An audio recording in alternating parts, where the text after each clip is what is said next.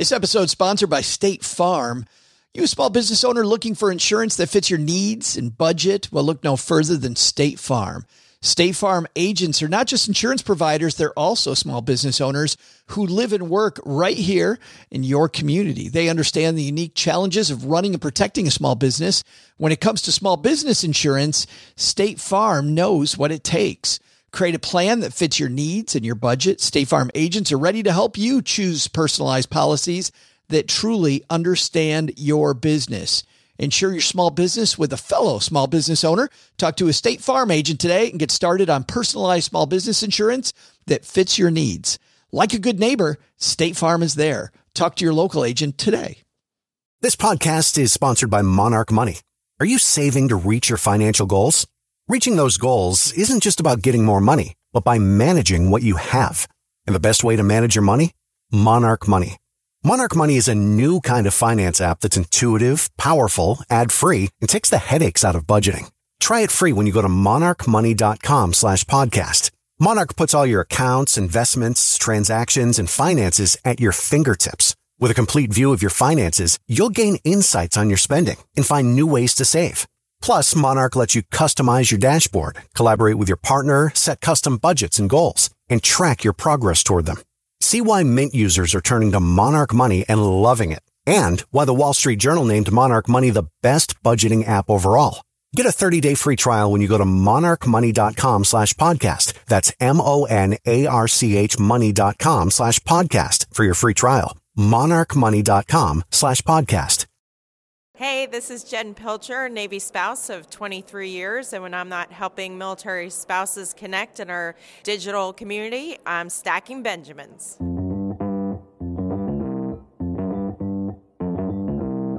Live from Joe's mom's basement, it's the Stacking Benjamin Show.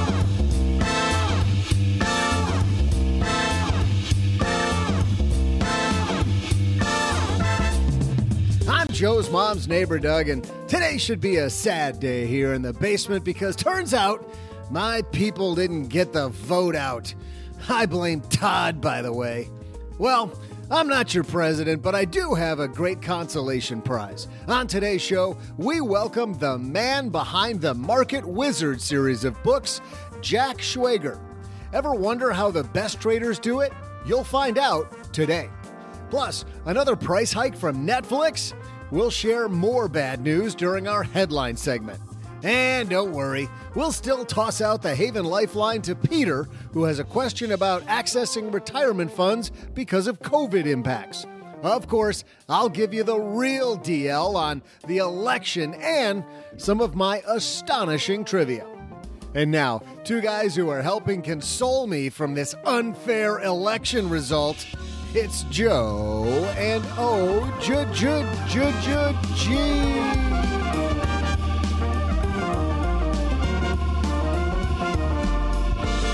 Do you want to tell him he might not have been ripped off? Doesn't he have a constitutional right to ask for a recount? You, did you have to get a certain percentage? How many Of the vote? hanging chads did he get? That's what I want to know. I believe there were 30 million hanging chads. he would need probably like 45 million, right? Is that kind of the number, give or take? Is kind of like the 50 50 number? Yeah, yeah. He'd still be short. So Welcome to the show that probably is a hanging chad itself. Stacking Benjamins. It's Wednesday, post election Wednesday. And if you're here like we are just to get away from election mania, welcome to the party, everybody. Glad that you made it. Hey, coming up on uh, next Tuesday, another big event, two Tuesdays in a row with big events. Next Tuesday, Vicky Robin, Michael Santos, and magician Dan Chan on a live YouTube event we call The Stack, 7 o'clock Eastern, 4 o'clock Pacific is how you do that math. StackingBenjamins.com forward slash stack to join us. Looks like we're going to have 2,000 people joining us on that day. Should be a lot of fun. Vicky Robin, Michael Santos, Dan Chan, and OG on that thing. We got a great show today, though. Guess who's with us? One of my favorite authors, OG. I've read all of Jack Schwager's books. He has this series called Market Wizards, where he looks at the top traders and how they consistently beat the stock market. You hear this thing about you can't beat the market. The market's really efficient. Jack Schwager talks people who have consistently done it over long periods of time. But first, before we talk to Jack, we got some headlines. So let's get started. Hello, darlings. And now it's time for your favorite part of the show our Stacking Benjamin's headlines. Our first headline comes to us from Engadget. The morning after, Netflix price hike takes HD streaming to $14 a month. Did you see this headline, OG? God, the horrors. Netflix is going up. It's hard to remember now, but when Netflix first offered streaming as a standalone subscription back in 2011, it cost just $8 a month. Mm-hmm. Now the company's latest price increase pushes that standard streaming rate in the US to 14. If you already have an account, it'll probably be a couple months before the new rate kicks in. You'll be notified first, a strategy Netflix adopted in 2014 to ease the transition. Basic tier stays the same. You? The strategy is they decided to notify you. Yeah, to let you know before they raise your rate. Yeah, that might avoid the the class action lawsuit. I don't. I don't know that there would be one, right? I think that there's an important reminder here. I think this is a great reminder to look at your streaming services. I don't know about you, but the number of streaming services I have here in the basement OG have ballooned. I mean, in the last year, I added Disney Plus, partly because I'm a Disney oh, fan, but also partly because it was free for a year, right? We added Apple TV because we wanted to watch a few shows on Apple. Now I have that one. Peacock is now out. There's shows on. Great if they could just put that all together and you could just watch every program in, for one price. Wouldn't it be wild if you had like 300 channels of, of stuff instead of having to switch between apps? Yeah. If somebody had thought about that. Speaking of Disney Plus, you might have caught this, or maybe you didn't. I meant to tell you. I think it was during your COVID time. So Disney Plus, ESPN, and Hulu are all together now. And if you go on your app, you can say, "Hey, I want to combine these," and it drops the price down a whole bunch. Oh, that is good because like twelve bucks a month for all three of them. I don't pay for ESPN. What are you, communist? It's funny, my Hulu subscription, because I don't have cable, I use the Hulu Ultimate Solution, whatever they call it.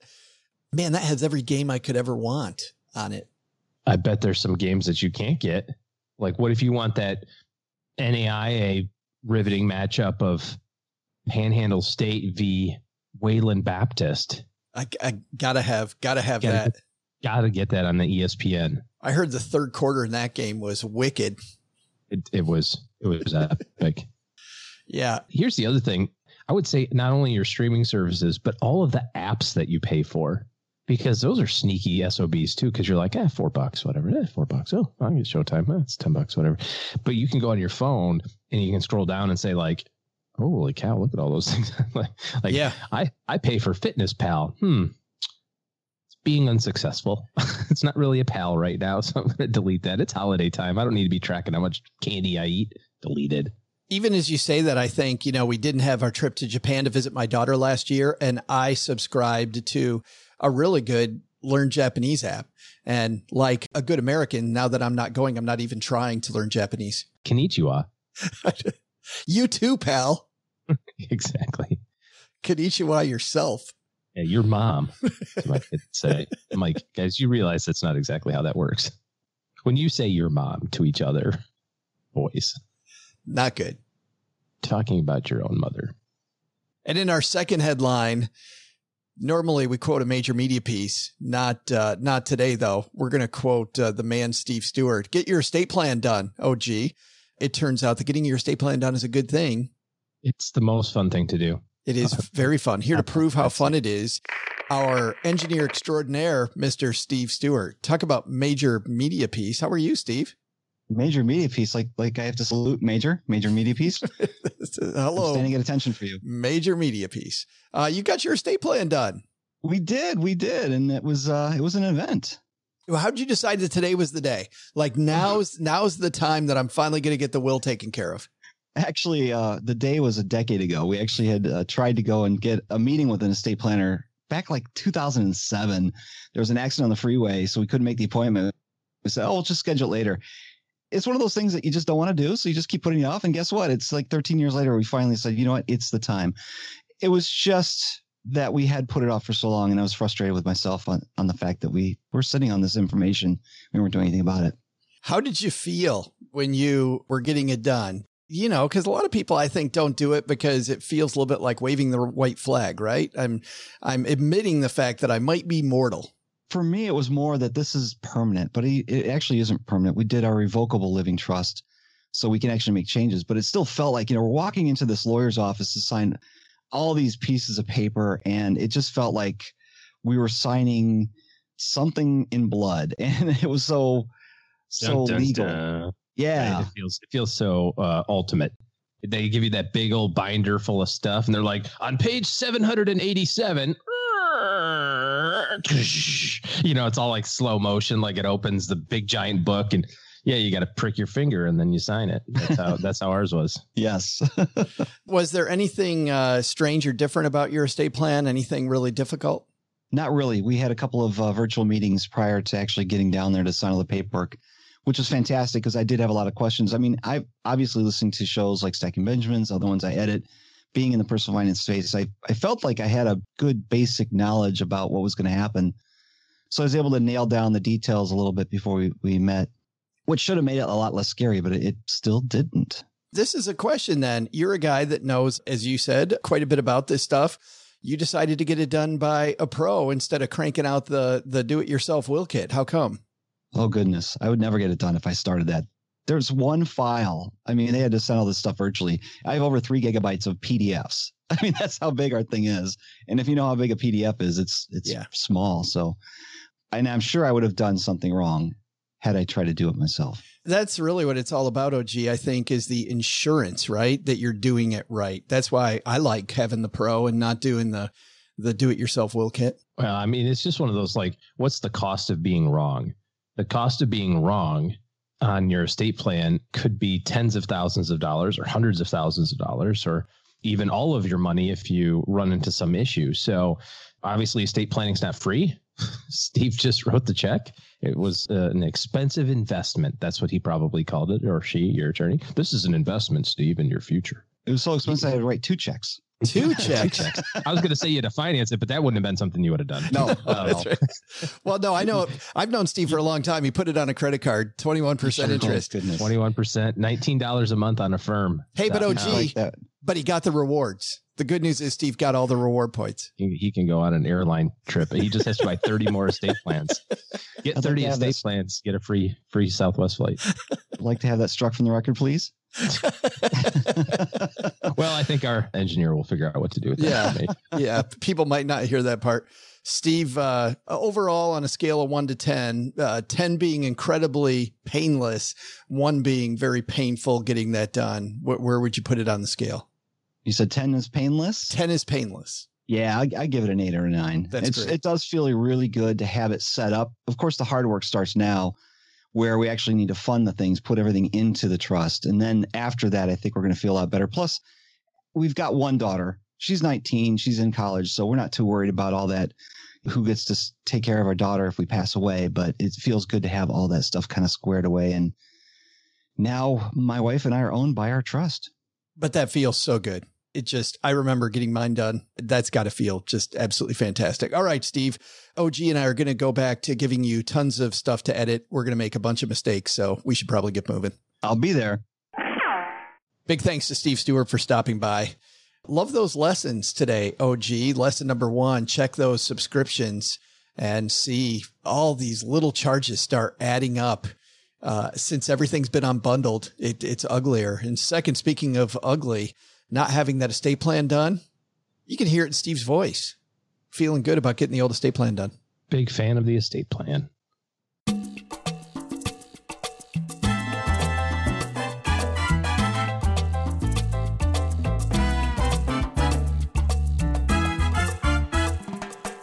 What do you think, OG, about the efficient market hypothesis that says that everything is baked in, so you might as well just buy the index?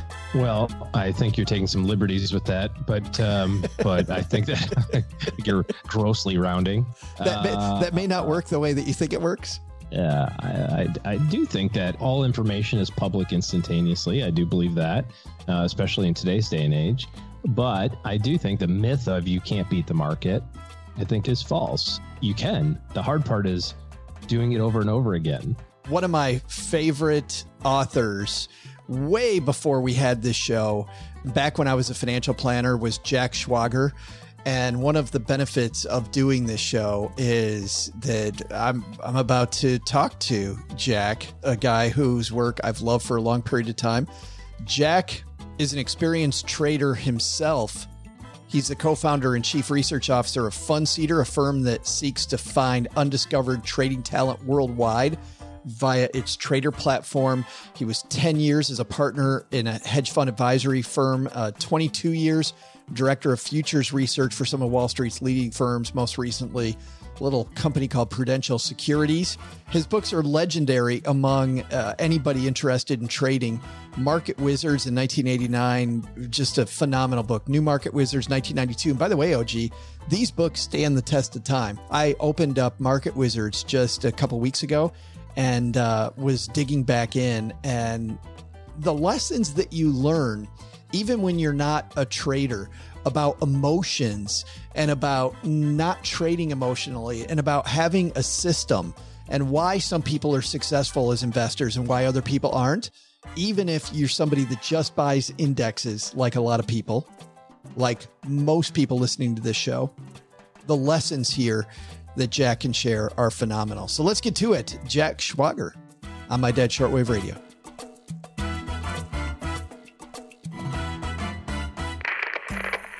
and on my dad's shortwave radio. A gentleman I'm really excited to talk to. I've wanted to talk to him for a long time. Jack Schwager's with us. How are you, man? I'm doing fine. Well, I feel excited that I get to turn the tables on you a little bit after reading so many interviews where you ask people about their history and about their methodology. Me being able to do it with you is a real treat. Now, I just want to start there. What got you interested in trading, Jack, initially, way back in the day? Oh, I I totally fell into it. So I was uh, out of graduate school uh, with a master's degree in economics and just looking for a job and you know impatient about getting to work quickly. I went to employment agencies and I, I didn't get any immediate results, so uh, which I, I, thought I should have. Uh, so I just put an ad in the paper looking for a position, uh, analytical position, whatever. And that landed me my first job which happened to be as a futures out. I knew nothing about futures at the time. They were, in fact, at the time, the word commodities was was more was the way they were called because we didn't yet have stock index futures, interest rate futures, uh, currency futures. Now it's more uh, financial than than commodities. One question I was asked was, you know, what do I know about commodities? And having come from a graduate school in economics in the 70s, I knew nothing about commodities. So, uh, they, in fact, they didn't even teach you about the stock market, let alone about something as esoteric as futures. So um, my answer was so bad, I still remember it to this day. I was a, something like gold, you know, question mark. um, and uh, luckily, the prerequisite for the job, the director was uh, writing a column for Barron's, and he had four candidate finalists, of which I was one. I must have answered something correctly, and um, he wrote a weekly, this weekly column on a given market each week and he gave us each an assignment. And I kind of spent a week in the library, sort of becoming an expert on copper, and wrote. And I, I guys I could even write back in those days. So I basically wrote my way into the job. I was later told by one of the brokers that, you know, they passed around the papers and everybody said, "Hey, hire this guy." So anyway, that's how I fell into it. I knew nothing about it. Once I got into it, I said, "Hey, this is pretty good," you know, because there was there was no cookbook on how to do this, and it was always changing. So uh, it was kind of a job where you had to kind of figure it out analytically.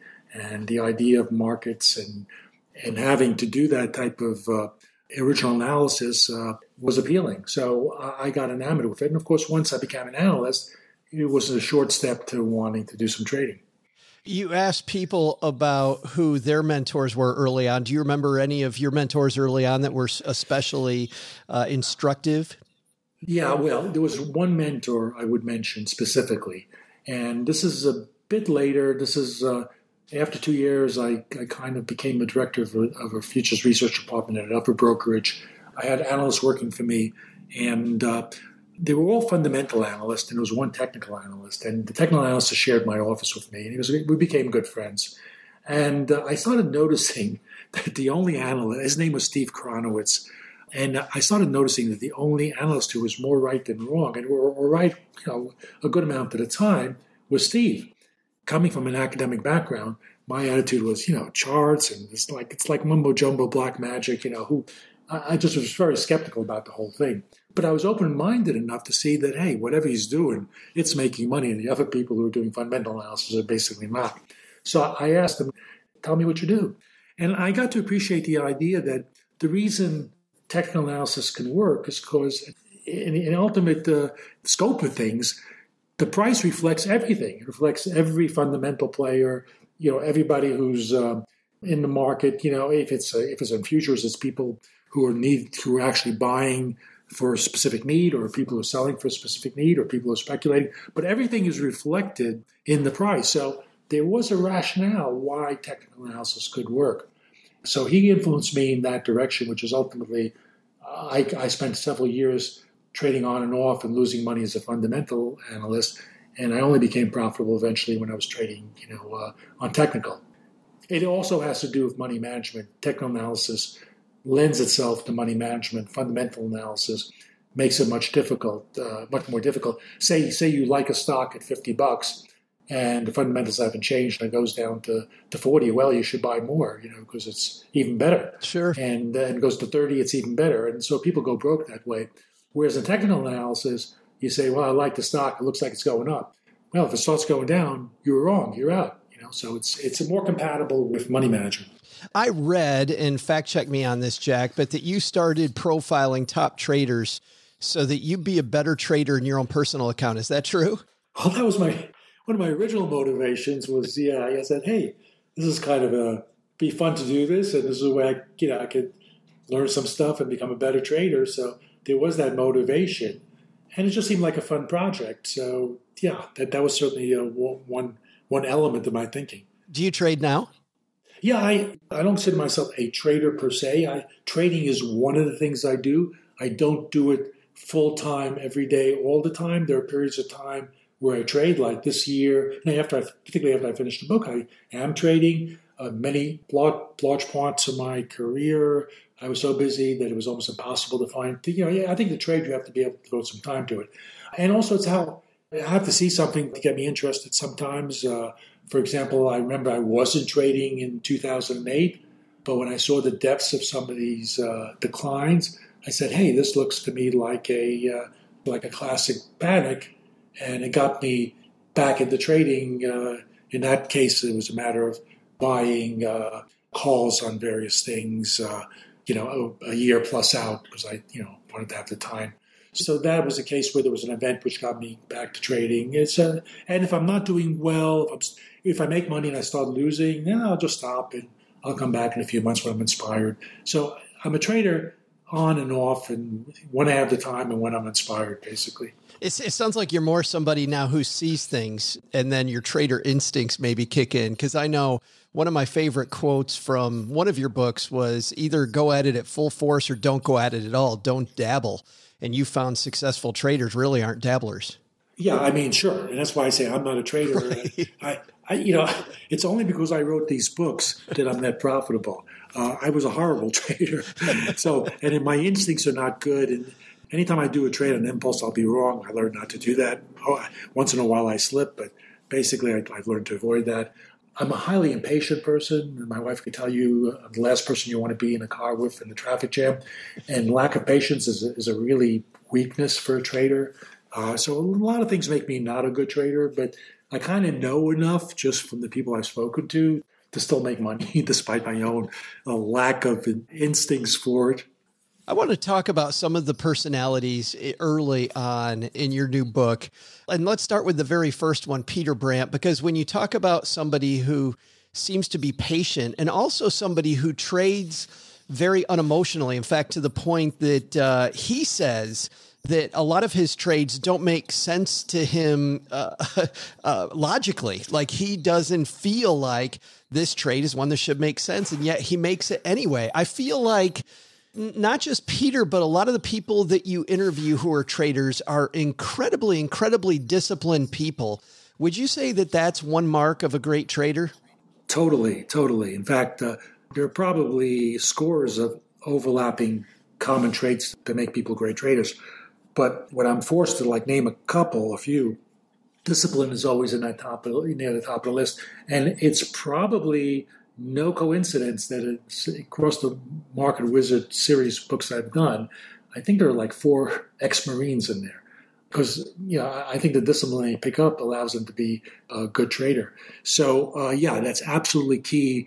And the thing you mentioned about Peter about not liking a trade, I mean, basically he's following his methodology, and he says that um, you know usually the trades he likes the best are not the ones that work.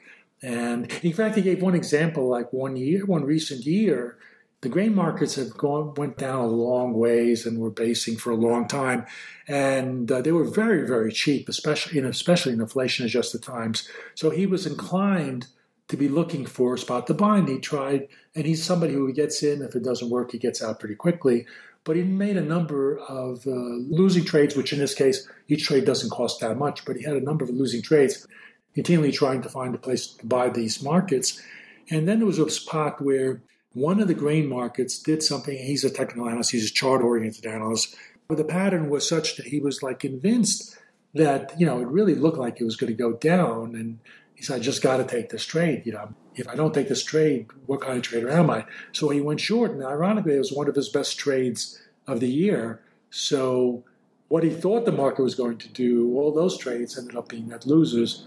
The one where he was really didn't want to take because he, he thought it was generally not the direction he was looking for, tended up to be the, the big winner.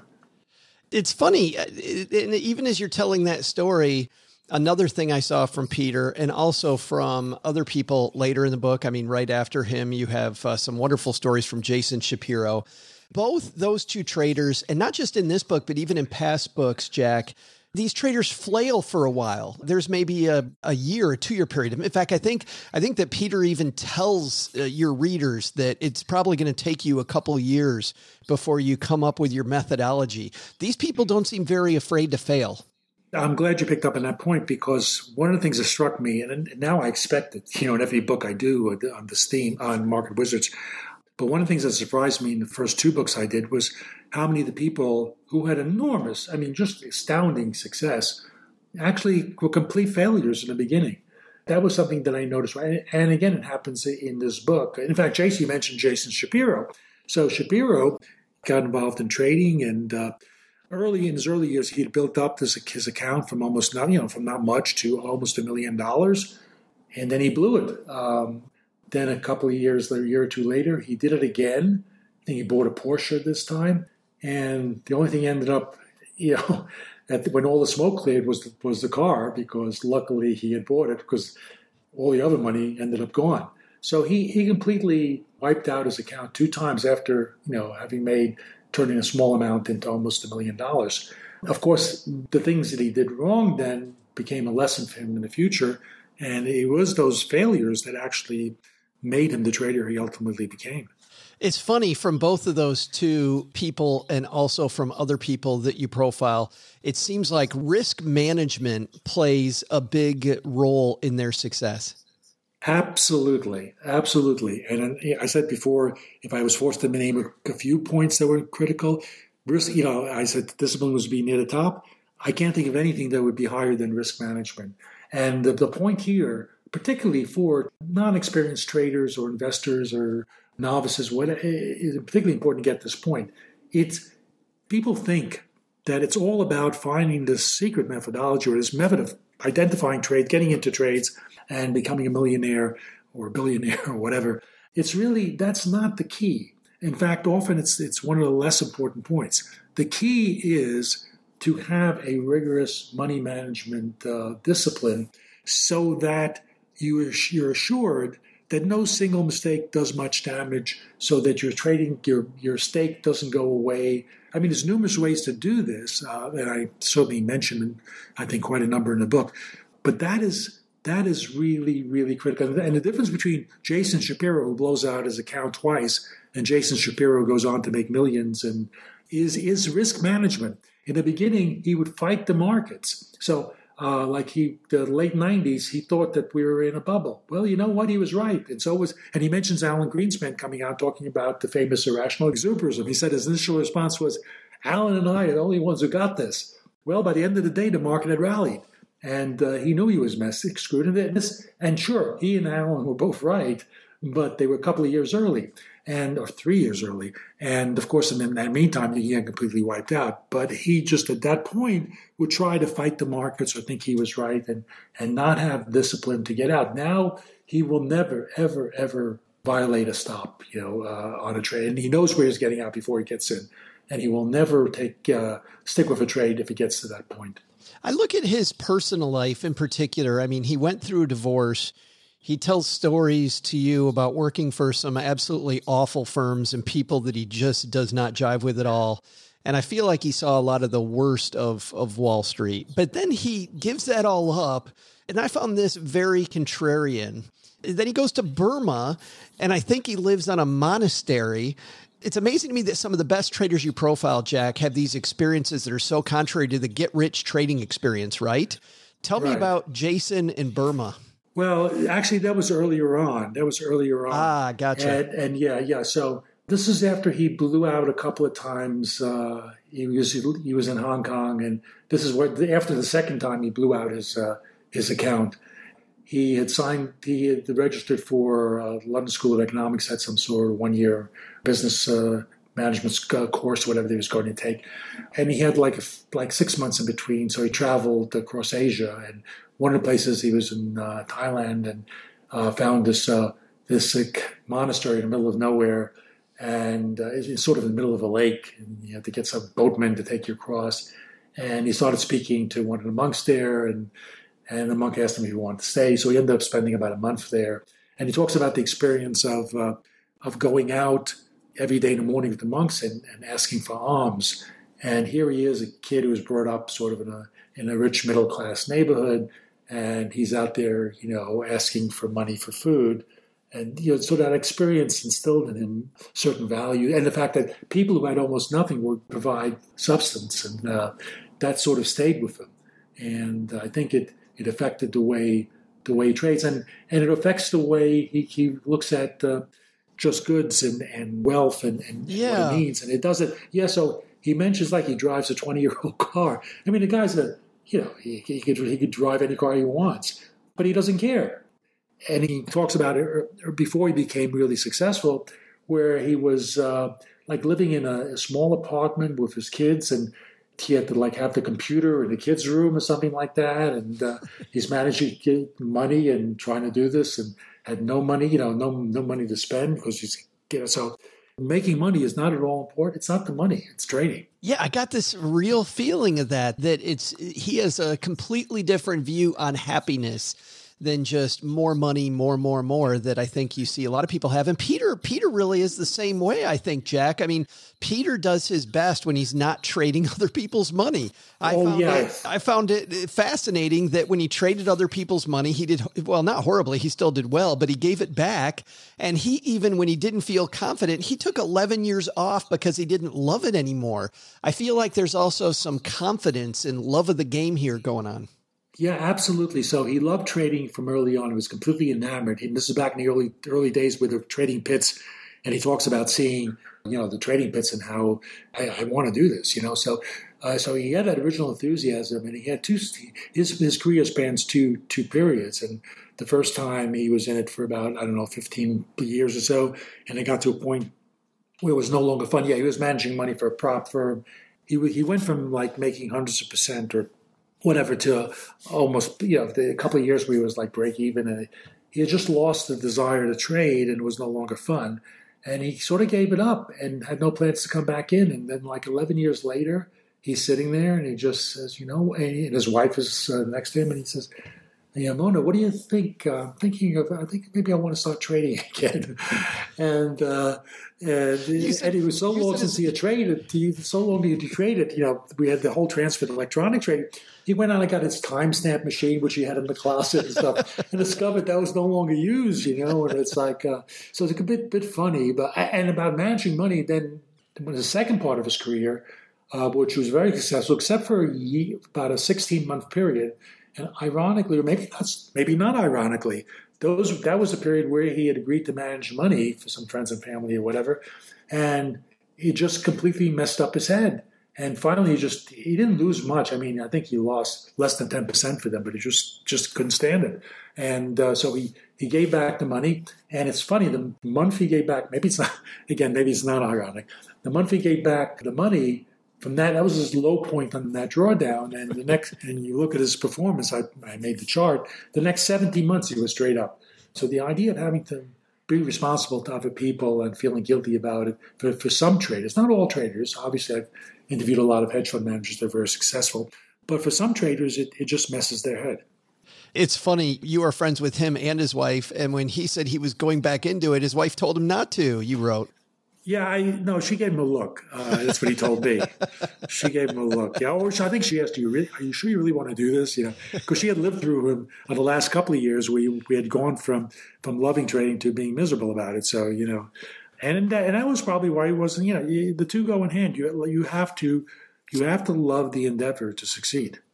You ask everyone without fail about their motivation, about their influences, and people point to books. I found it very funny. I actually, you know, people overuse the term laugh out loud, but I laughed out loud when Jason Shapiro said that it was your book that really set him on the path, which I thought was pretty awesome. Uh, but Peter had this book from the 1940s, Edward and Magee, uh, Technical Analysis. It, it was actually pre. It was, this was the book that preceded. It was Schabacker Oh, that's right, the 1930s book. Which, yeah, which was 1930s, which preceded Edwards and Magee probably by 10 and 15 years, and they may have drawn from. I think they drew from his book as well. So uh, this was the precursor of the famous Edwards and Magee technical book. Are there some books that you hear over and over, though, Jack, that really are tomes that great traders love? Yes, yes. Uh, the book that's most often mentioned, without, yeah, mine, you know, like you mentioned, mine gets mentioned. I don't put all the references in because it you know, I always cringe when I put. I only put it in when it's really relevant. I only put it in when it's relative to the narrative. Uh, otherwise, it just become off way too self-serving.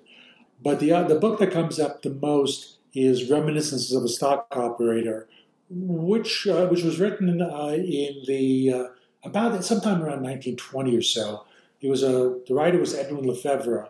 There was a time where when I first read the book, uh, which was about 65 years after it was written, it was still very pertinent. And, you know, it was one of the things that inspired me when I wrote the original Market Wizards. My goal, I thought to myself, I want to write a book that, you know, 65 years from now, people will still find pertinent to the trading. And that was really my, my goal. I don't remember if I said that in the preface or not, but I know I certainly thought it. And so Reminiscence of a Stock Operator is that, and it's about, it's about Jesse Livermore and I remember back when I read it, people thought that Edwin Lefevre might be a pseudonym for Livermore, oh. but it wasn't. The, he was a real person. On the 75th anniversary of that book, some publisher asked me to write uh, write a preface to the you know golden edition or whatever. And so I went to, to try to research it, and uh, I actually got to speak to his grandson.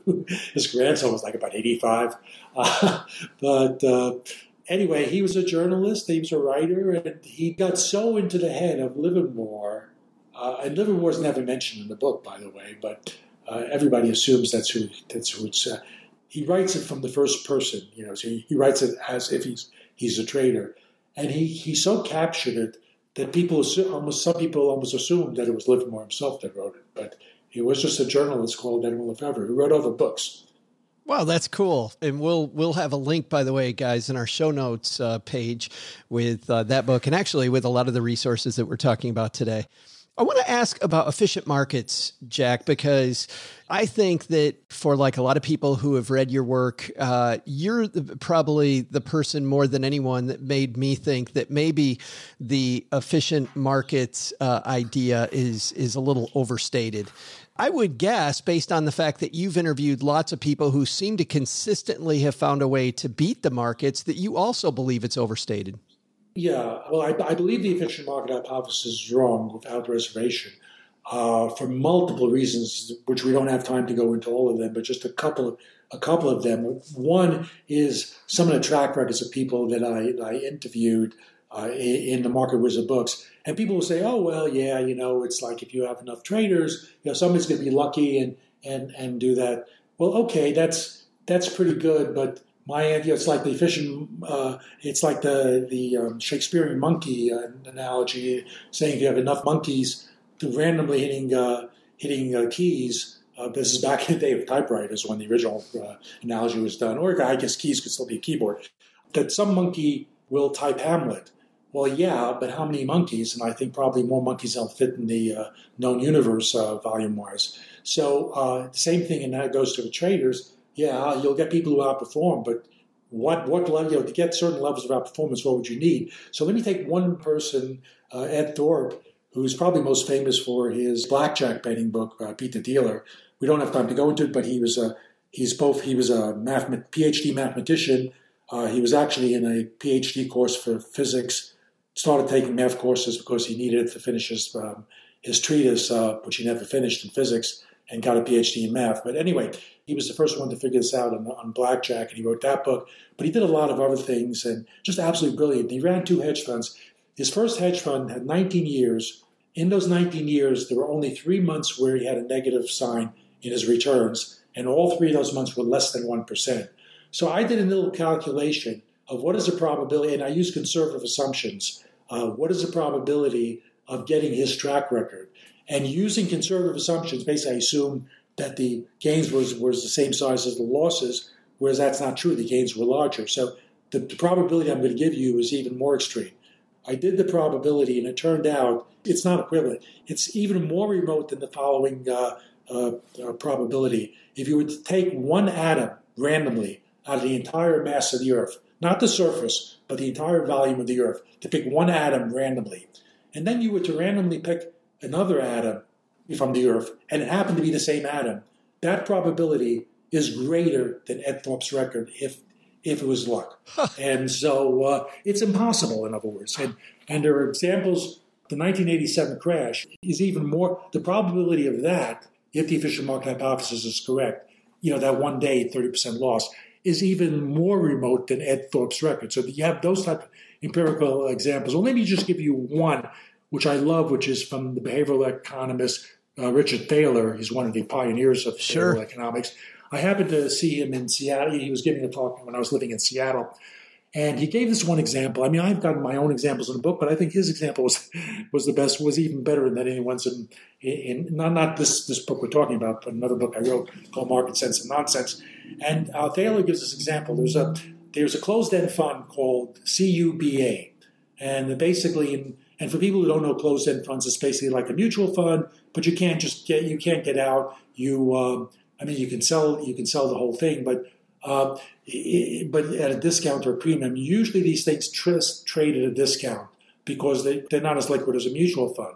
So there's this closed end fund which had uh, holdings in, in Central America and I believe South America. It's called, its symbol is CUBA. Okay.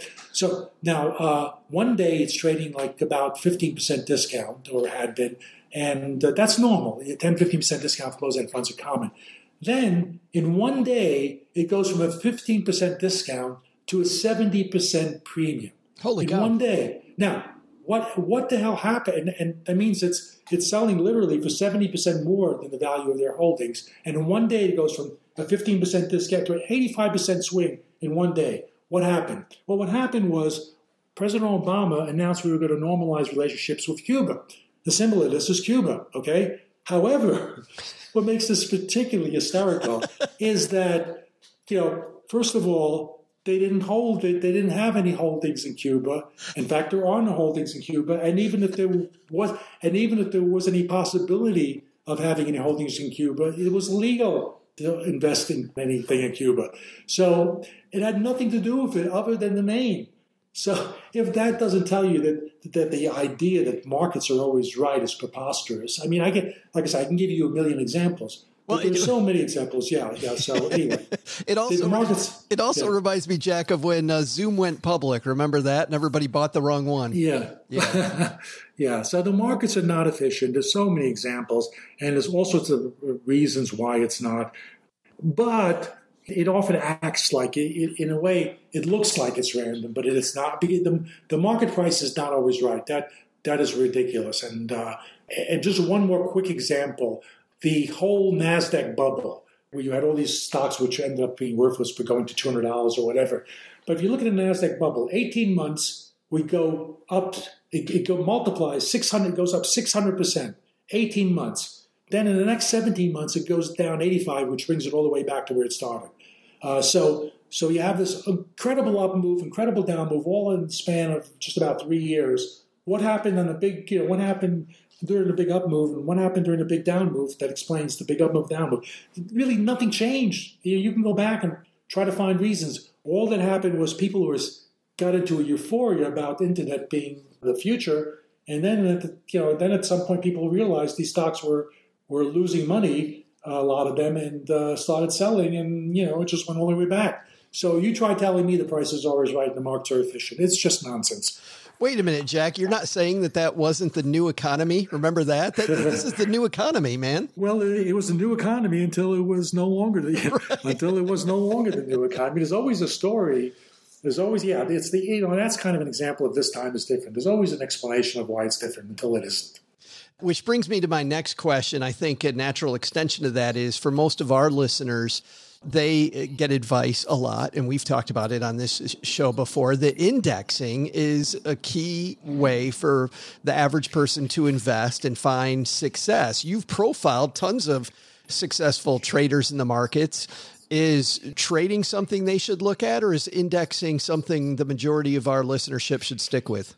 Okay, so here this will surprise your listeners after after my diatribe about how the efficient market is all wrong, and how I've written all these books about people who make fortunes in, in, in the markets. So actually, for most people, I think they should just buy an index fund. Uh, although timing is important, they should buy it when people hate stocks is much better, and just hold it for thirty years. And for most people, that will be the best solution. The key, however, is you have I, I divide the universe of traders slash investors into two components. You have people who have an absolute passion for trading or investing.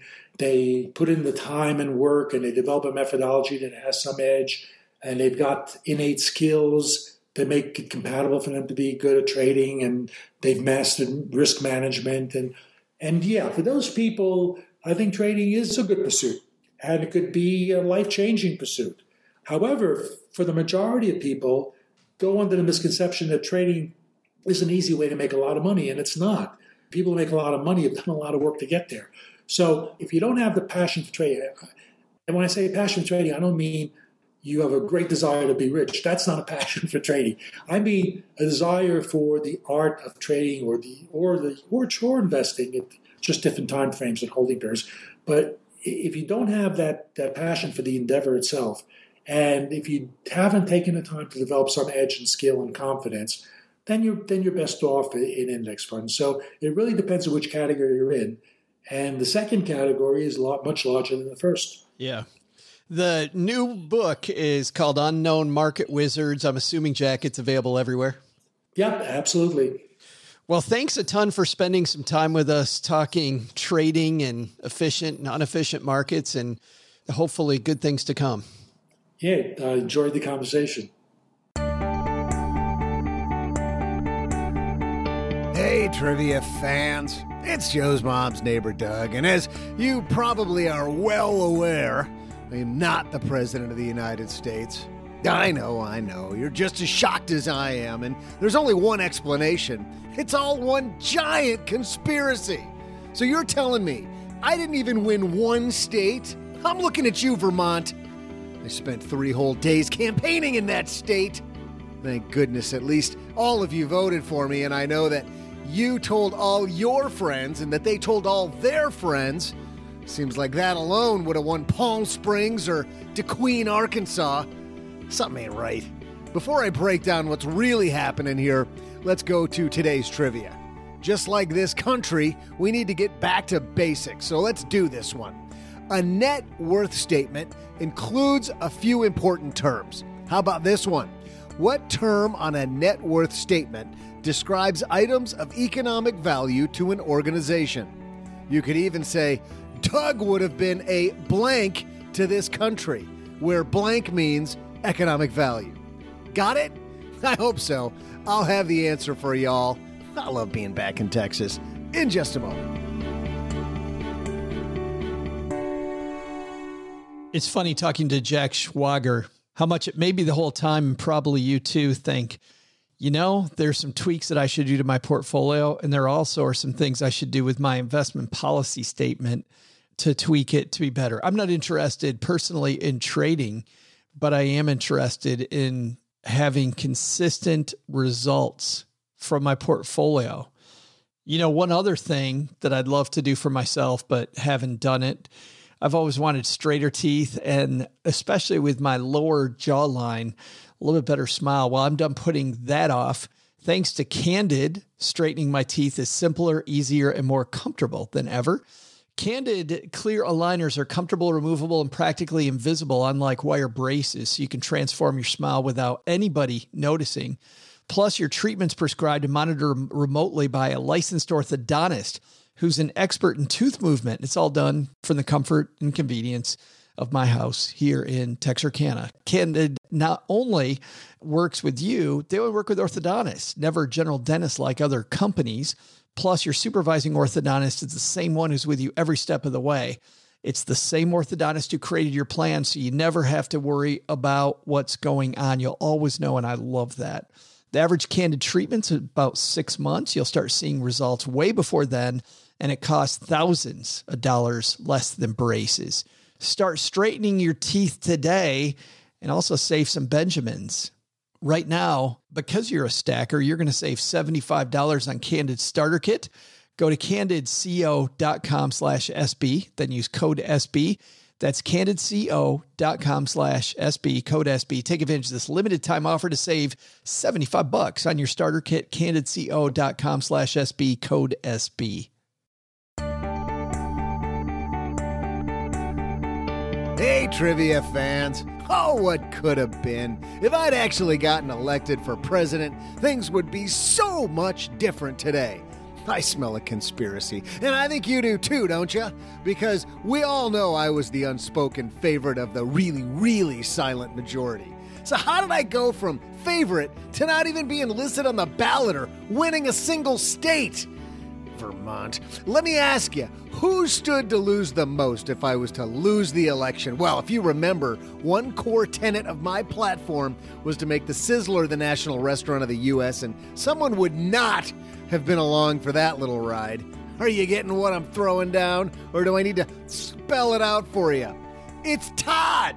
the so called assistant manager of the Sizzler, more like assistant to the manager. He's behind all of this. Well, Todd'll get his, but let's get you your trivia answer. The question was this On a net worth statement, there's a term used that describes items of economic value to an organization. You could even use it in this sentence Doug would have been a blank to this country. Got it?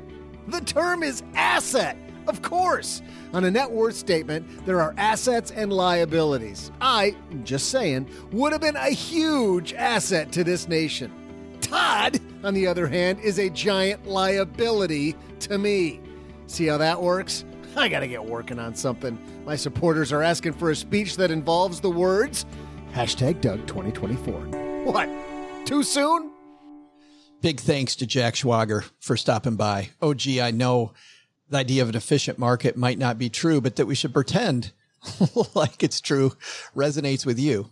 Yeah. I mean, obviously, he's a smarter guy than me. So his research has led him down one path.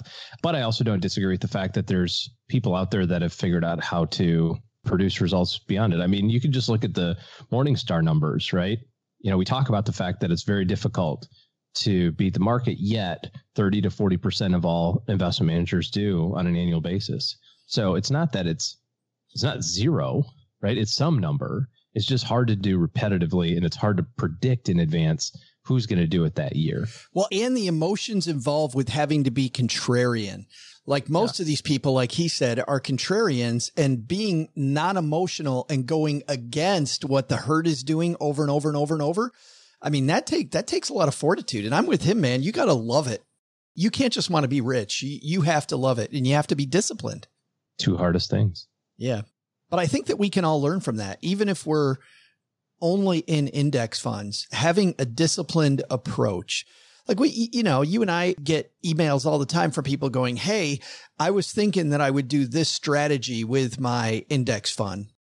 I would trade out of it just before the market goes down and then I'll jump back in after the market goes down. And, and no, that's not a strategy. It's not a discipline. You well, statistically, what's happened, you know, with this advent of people rushing toward lower cost products is they've effectively eliminated the professional person in the middle. And a lot of times people go, "Oh, that's a great thing. I've eliminated that cost. I've eliminated that that that friction there."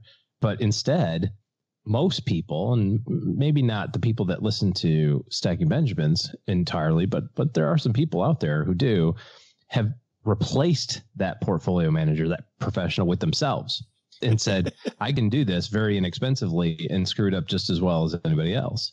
And so you see this where if you're trading, if you're doing anything other than rebalancing once a year, because of some event and you're justifying it in your brain of like, well, now that the election's over, dot, dot, dot, or prior to the election, dot, dot, dot, or, you know, we'll see how the COVID thing settles out, dot, dot, dot, right? All of that is you being a portfolio manager. And think, by the way, you know, you get rid of that cost by, by doing that yourself, which I think is a great analogy, by the way that you effectively are your own quote active portfolio manager with these passive funds with passive products. So right, yeah. surreal to me why somebody would do that.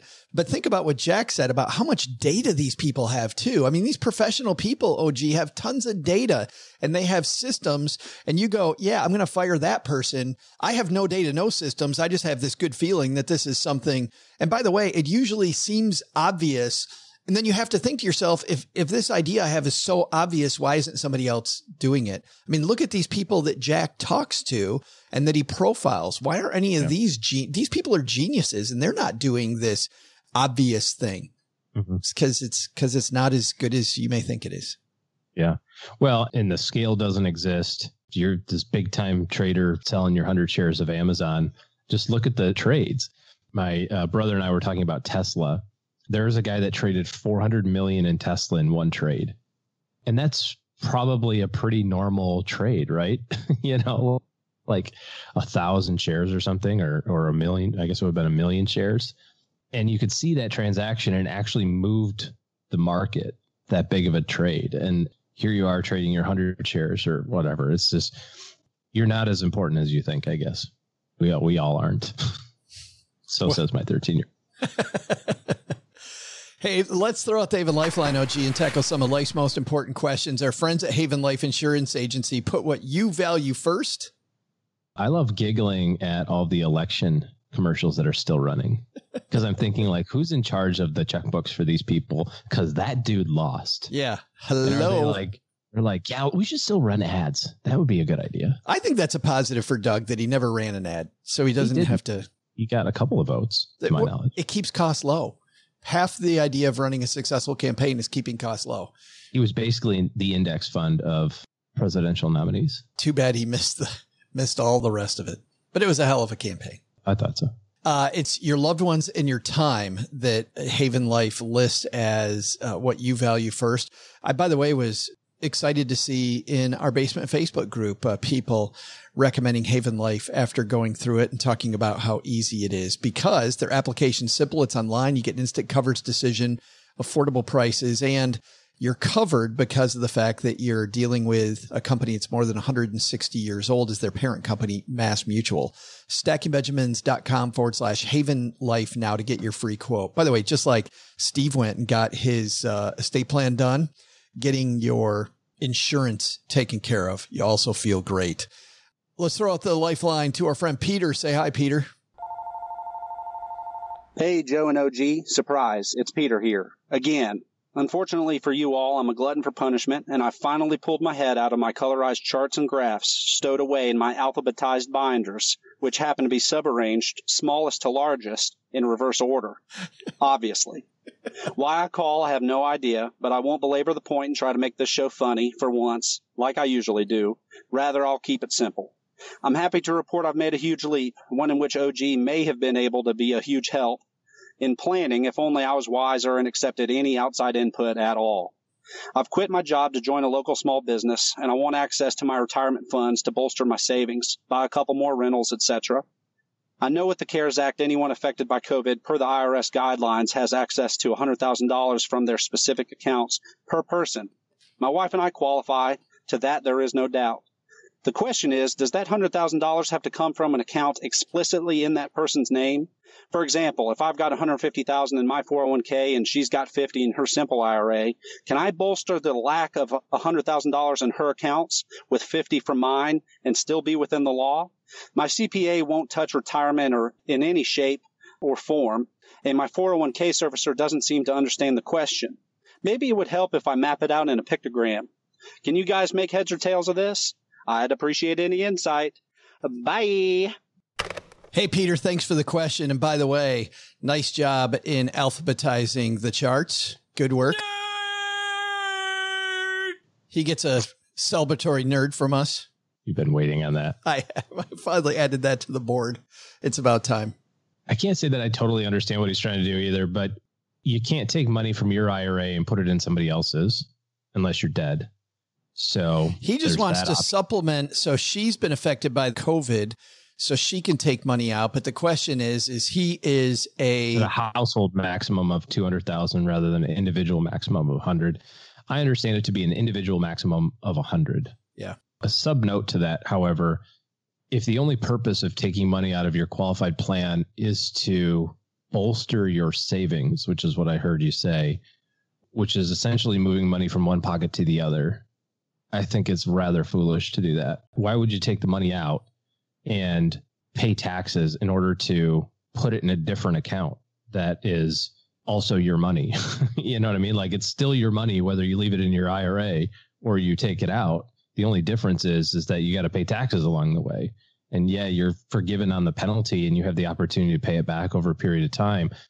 But remember, it's not pay it back at the end of three years, it's pay it back proportionally over three. And whatever you don't pay back, the third you don't pay back in 2020 will magically appear on your tax returns this year. So, unless you're consuming it for some reason, I don't know why you'd take this, it out. Well, and th- this is what I don't like. I, I don't like mortgaging your future to make the the present better, unless.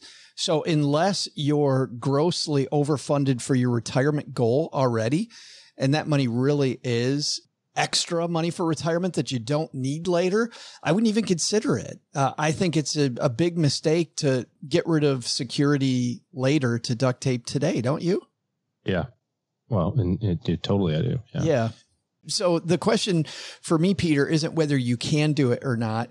And I think there's also been so much ambiguity around these rules that that's why your CPA doesn't want to touch it. that's that's well, I know a lot of CPAs that don't want anything to do with it. They yeah, just, not just this, but anything that has to do with qualified plans. They just the risks of being wrong are too high, and the costs of being wrong are too high. So why bother trying to learn you know a moving target basically because it changes so frequently. Yeah but still doesn't change my answer which is not how do i do it? It's why would you do it? It would be my yeah. answer. Uh, yeah. don't don't do it peter. Don't do it even though you are a nerd! Which is fantastic. That is a seal of approval from og and i. And homer. Big thanks to peter for writing in a good good to hear your voice man uh, if you've got a question for us, head to stackingbenjamins.com forward slash voicemail. Peter's accumulating all the shirts that he can get his hands on. Does he on. get one every time? Uh, I think so. I think it's it's pretty brave, and he also brings it. He preps, man. That didn't sound like he prepped it. Peter's Peter's second or third time calling in over the years, and it's uh and he's always got a good question. If you've got a question, whatever it might be, there's no such thing as a dumb question, even though I often tell OG there is such a thing as a dumb answer. Head to stackingbenjamins.com forward slash voicemail, whether it's on your phone, where of course you have a microphone. If your computer's got a microphone, super easy to call in. stackingbenjamins.com forward slash voicemail. And last but not least, I've been told by OG that this is the final call for 2020. Just like Steve Stewart finally got his estate plan done. If you're finally going to hire that financial planner in your corner and you're interested in talking to OG and his team about what it would take to get his team in your corner, head to stackingbenjamins.com forward slash OG and you can make 2021 better with better help in your corner. All right. That's going to do it for today. Doug, I got to say, sorry about the election, man. You gave it a good run, my friend. Gave it a good run. Just wasn't meant to be. How soon do you think it's going to be till he has Doug 2024 t-shirts? I think he could probably parlay this this campaign into like a, a road commission seat in 2022. you know, Uh, railroad board, something, you know, something maybe a little bit more suited to his uh, personality and qualifications. Bowie County Railroad Commission here in Yeah. Northeast Texas. Yeah. I I mean, they need people. So use it as like a stepping stone to future Yeah. future elections. Baby steps. Baby steps. Doug. School board, maybe. All right. You got it from here, Doug. What should we have learned today? So, what should we have learned today? First, take a lesson from our headlines. Start with what's important. Is Netflix important? Make sure to stay on top of your subscriptions. Otherwise, they might be increasing the price without your knowledge. Second, take a lesson from Jack Schwager. There are certainly ways that you can actively invest in the stock market and win, but in most cases, passive is the way to go. But the big takeaway I may not be president, but at least I'm not Todd. Maybe that's my slogan for next year. I'm not Todd. No, I don't mean you, Todd, you fantastic listener. I'm talking about the other Todd. No, not him. The guy at the Sizzler. Look, if your name is Todd, good for you. No offense meant. God, man, politics is hard.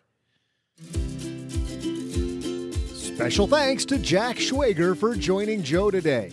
You can find out more about Jack at jackschwager.com.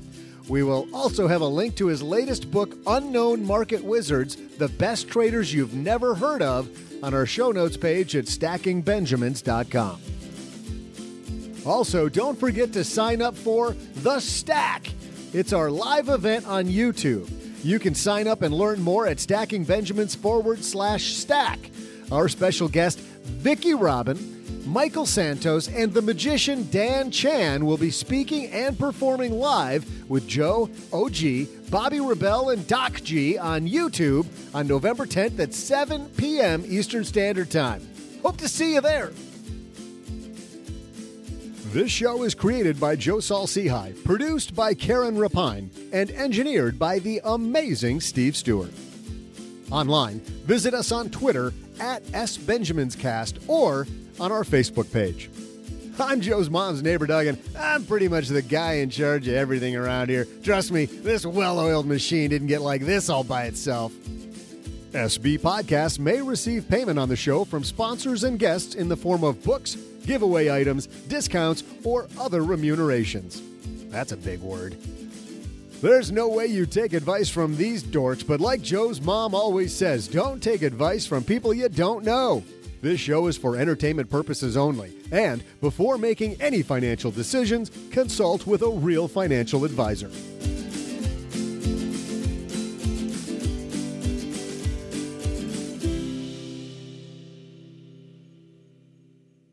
Ba, ba, ba, ba, ba, ba, ba,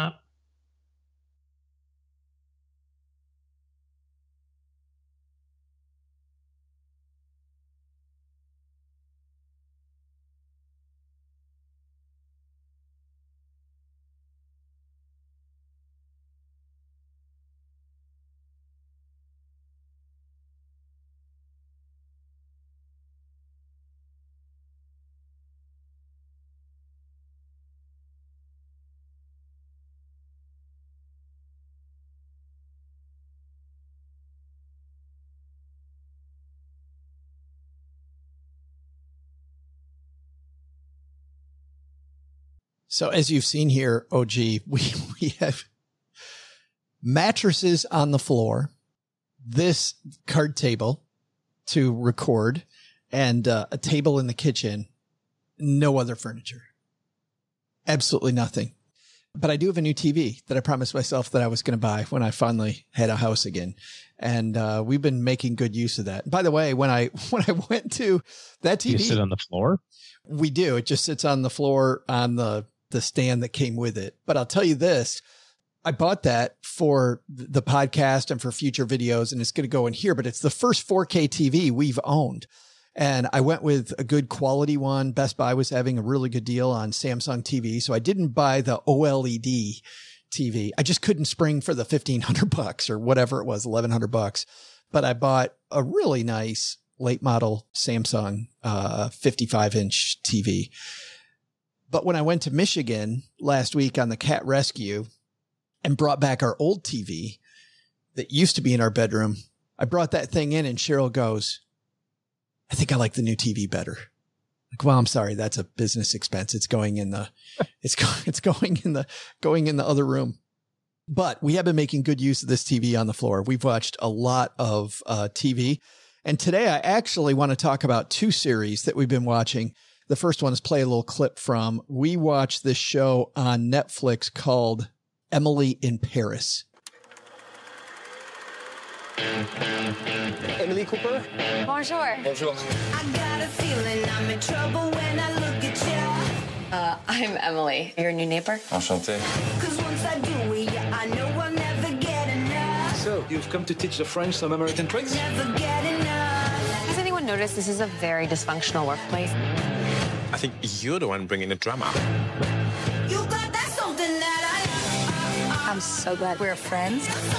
So you're single in Paris? I didn't know that you had a girlfriend. She finds out that her neighbor that she really likes has a girlfriend, and it actually is a woman who's a friend of hers. Emily is a woman who lives in Chicago, young woman.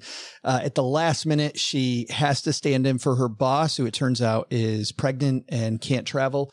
This is obviously pre COVID, and uh, flies to Paris. Uh, knows absolutely no French, knows nothing about France, but of course is in love, like a lot of people are, with Parisian culture. And of course, uh, French people dislike her and she tramples a lot of French customs and she learns a lot about the differences between America and France. This series has had a ton of backlash. In fact, uh, I'm looking at a piece right now from the Independent. Emily in Paris, Lily Collins, who plays Emily, addresses, quote, disheartening backlash to Netflix series for first time. There has been just, just a ton of uh, people saying that let's just call this what it is. OG. This is a really stupid show. This, this is an incredibly stupid show. But what was interesting about it was it was so stupid. I couldn't stop watching. Like if you, you've been here before when mom's watching those Christmas Hallmark movies and every Christmas Hallmark movie is exactly the same, right? It's the same thing with a, with a different spin on it. This is the same show you've seen a hundred times. That's absolutely mind numbing. And yet just like those Hallmark movies, I couldn't stop watching it. And you need stronger friends in your corner. If I would have been there, I would have helped by just bashing the television. Just saying, oh God, no, you can't watch this. Yeah, that's exactly what would have happened. Yeah, and I really dislike the main character. Like she she didn't do any homework. We were joking earlier about not doing any homework about going to Japan. She does no homework before going to Paris and she consistently is just stepping in it. What I liked about that though was the idea. There's a general idea to this show that, you know what? Your way is not always the right way. And I know the more that I travel, the more I see people do things that I question. And then I realize that I definitely have a point of view that is, you know, Midwestern white guy from the middle of the country. And maybe other people have a different outlook or mindset than I have. So that piece I like. Uh, the show definitely a thumbs down, but I couldn't stop watching it. And I know there's a lot of people who are going to tell me the same thing. Could not stop watching it. Now, contrast that with another show that I'm three quarters with on the first season. This is an American who knows nothing about soccer, who goes to coach in the British Premier League. Arguably the number one and a lot of people are going to disagree with this, but arguably the number one soccer league in the world. This American who knows nothing about soccer coached American football at Wichita State. This show on Apple TV is called Ted Lasso. Oi, mate, there's you. I believe it is. Wicked. You coaching football. You are a legend for doing something so stupid. I mean, it's mental. They're gonna murder you bit of news from the other side of the Atlantic. AFC Richmond announced the hiring of their new manager, American football coach Ted Lasso. You're an American who's now in charge of a football club despite possessing very little knowledge of the game. Oh! I know that AFC Richmond is going to give you everything they got, win or lose. Or tie. Right, y'all do ties here. Did you see that? He must be from England, yeah? Wales. Is that another country? Yes and no. How many countries are in this country? Four. he knows absolutely nothing about the UK. How many countries are in this country? Four. Ah. Jason Sudeikis plays Ted Lasso. He's hired by the owner of the franchise who's just gone through a divorce. The billionaire man has been caught cheating on his marriage time after time after time. And during the divorce, she gets the team. Her goal, by the way, is to take this team that her ex husband loves and to destroy it. And the very first thing she does is hires a guy who knows absolutely nothing about soccer. And she says, puts on this face that she believes in him and things are great. And by the end of the first episode, by the way, you find out that she wants nothing more than for this idiot to fail. Like Major Yeah, and actually, you know what's funny? The show very much feels like Major League. If you watch that that show and you liked it, the difference between this show and Emily in Paris is that Jason Sudeikis' character is so damn likable and he's just trying to bring people together. And he full well acknowledges that he doesn't know anything. And while Emily steps in it and Ted also steps in it, the fact that Ted consistently seems like he's trying to make things better and he's just working hard. And Ted, by the way, doesn't really care if they win games which is amazing. And he tells this to a reporter during the season who's going to write this expose about just how bad a manager he is. And the team's absolutely failing. I thought this series was fantastic. I thought it was very, very, very good TV just because of the characters and they're so likable. Like I find half the time with Emily in Paris, I didn't like Emily. I unfailingly like Ted. In fact, that's built into his character. The owner of the team keeps getting annoyed because the guy she's trying to fire is so damn likable. And uh, I read just yesterday that Ted Lasso was picked up for a second season by Apple TV.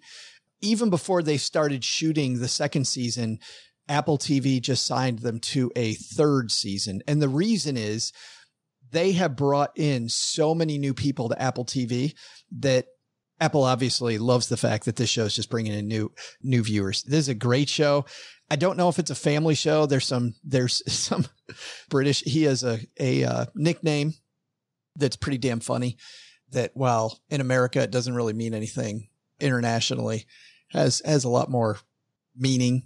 Uh, a creative British way of swearing is his nickname. So um, Ted Lasso, though, great show both of these shows, half an hour, both cover a lot of the same territory.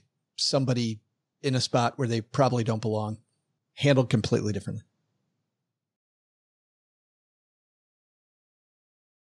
Well, Stackers, the show is over, but the party is just beginning here. You know why? Because it's Military Appreciation Month, and we are giving out shout outs to all of our friends who have served in the military. And let's point uh, the finger right here at our good friend OG, who spent time in the military. And of course, we know what a giver he is, even when he pretends like he's being uh, Mr. Surly. Navy Federal offers member only exclusive rates, discounts, and tools to empower their members to help them reach their goals.